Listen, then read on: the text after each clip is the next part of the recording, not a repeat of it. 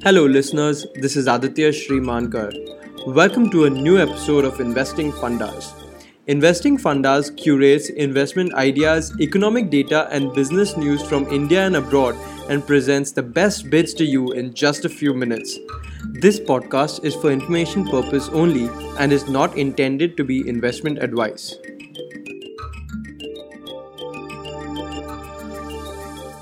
In today's episode, I'll be featuring the following topics.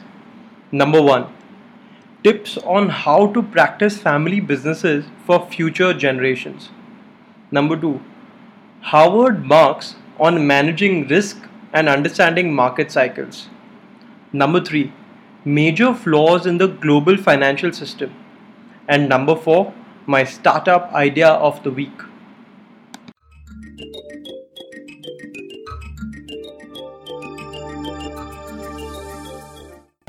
In today's times, family business is the most common form of enterprise. However, it comes with its own pros and cons. Standard wisdom is that the first generation starts the company, the second one builds it, and the third one destroys the business. This is particularly true today because the heirs are brought up with silver spoons and want to start their own businesses also, they are tech savvy, talented, and armed with attractive foreign university degrees. But they also have to contend with the fear of the unknown. Not all startups that we see mushrooming these days are successful. TT Jagannathan, the chairman of TTK Prestige Group, as a guest writer for Forbes, uses his personal experience to give some tips on how to practice a family business for future generations. Number one, the importance of hierarchy. In most cases, a family business is founded by one person. When the next generation takes over, it creates another layer of complexity in the form of active versus passive owners. Those businesses that have greater complexity need to place the emphasis firmly on business governance. Number two, be prepared to learn. Number three, agree on a common goal a business will run smoothly when the leadership is working towards a shared purpose and a common goal. It is important to be collaborative and take people forward instead of following an autocratic approach. Number 4. Change isn't a bad thing. However, in a family business, the flexibility and openness to change have to come from the top. Every generation has to reinvent the company. Number 5 Succession planning. For a business to expand, the company needs to run smoothly without you. Therein lies the importance of succession planning. It is important to ensure that the business continues to grow and thrive. Succession planning needs to be a priority in every family business as early as possible.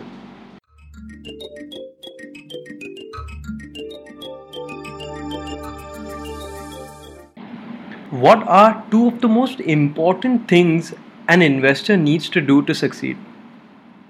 Howard Marks says number one, manage risk, and number two, understand where we are in the market cycle. Marks believes the job of the professional investor is risk management. He says it's easy to make money in the market. It's especially easy to make money when the market does well, and the market does well most of the time making more money than average is not necessarily a distinguishing characteristic because some people do it merely by taking on more risk than average. The measure of a great professional is making money with the risk under control. When we are high in the cycle, risks are high, prospective returns are low. But if we are low in the cycle, prospective returns are high and the risks are low. For the second part of his answer, knowing where we are in the market cycle, he says that I don't think anybody can consistently know the economy, interest rates, currencies, and the direction of the markets better than anybody else. That doesn't mean we are indifferent to the macro, but rather than depend on forecasts of the future, we should depend on reading the present. For example, beginning in the summer, beginning in summer 2017, Howard Marks never said that we need to get out of the market. He never says anything flatly negative like that. But He said it was a time to move ahead with caution, and he gave three reasons. First, we are in the advanced stages of an economic recovery. Second, the bull market. And third, in June 2017, stocks were selling at unusually high price to earnings ratios, and bonds were selling at low yields and tight yield spreads. So, a year ago, nobody could think of anything that could go wrong, but now they can.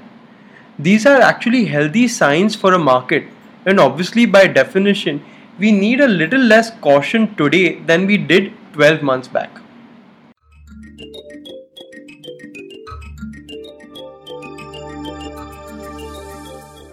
Jeff Desjardins, editor in chief at Visual Capitalist, a business and investing website, breaks down the major flaws in the global financial system.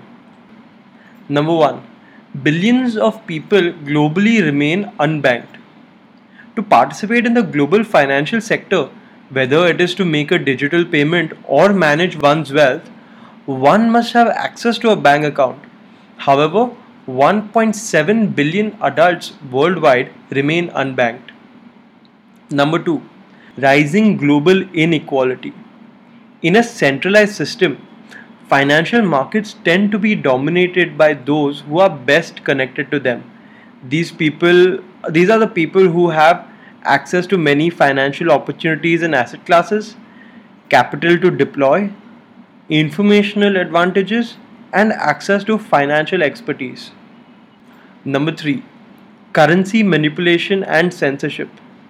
In a centralized system, countries have power to manipulate and devalue fiat currencies, and this can have a devastating effect on markets and the lives of citizens. In Venezuela, for example, the government has continually devalued its currency, creating runaway hyperinflation as a result. Number four, the build up of systemic risk. Centralization creates one final and important drawback. With financial power concentrated with just a select few institutions like central banks and too big to fail companies, it means that one abject failure can decimate an entire system. This happened in 2008 as US subprime mortgages turned out to be an Achilles heel for bank balance sheets creating a ripple effect throughout the globe.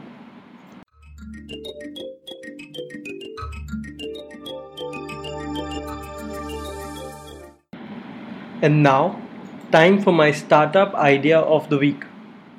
This week's startup is By Humankind. Single use plastics are the scourge of the environment, which is why many lawmakers are working to eliminate them. By Humankind offers deodorant, shampoo, and mouthwash that eliminate single use plastics in the area of personal care. The mouthwash doesn't come in a big plastic container but rather in a tablet form. Users can drop a tablet into a small cup of water and the mouthwash, which is alcohol free, dissolves into a liquid. With the shampoo, the By Humankind team decided to eliminate the plastic bottle by simply taking a page out of the old soap bar playbook, creating a shampoo bar. While the deodorant comes in a refillable plastic roller with paper pod refills. The company says that it, its products eliminate single use plastic by 90% when compared to the other products in their respective categories. Customers that switch from their current products to all three By Humankind products with normal usage will save 5 pounds of plastic over the course of a year. They have also designed their shipping packages in biodegradable bamboo fiber based materials. Launched just a couple of weeks ago in Jan 2019, By Humankind recently raised a seed funding of $4 million led by Lerer Hippo Ventures.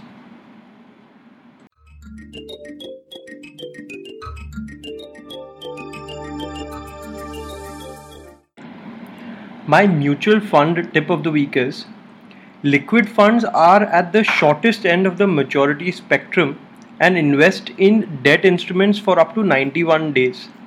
So they are the least affected in case of interest rate changes.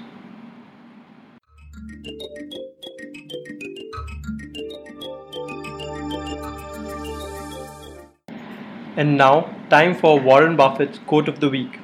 He says, Though markets are generally rational, they occasionally do crazy things.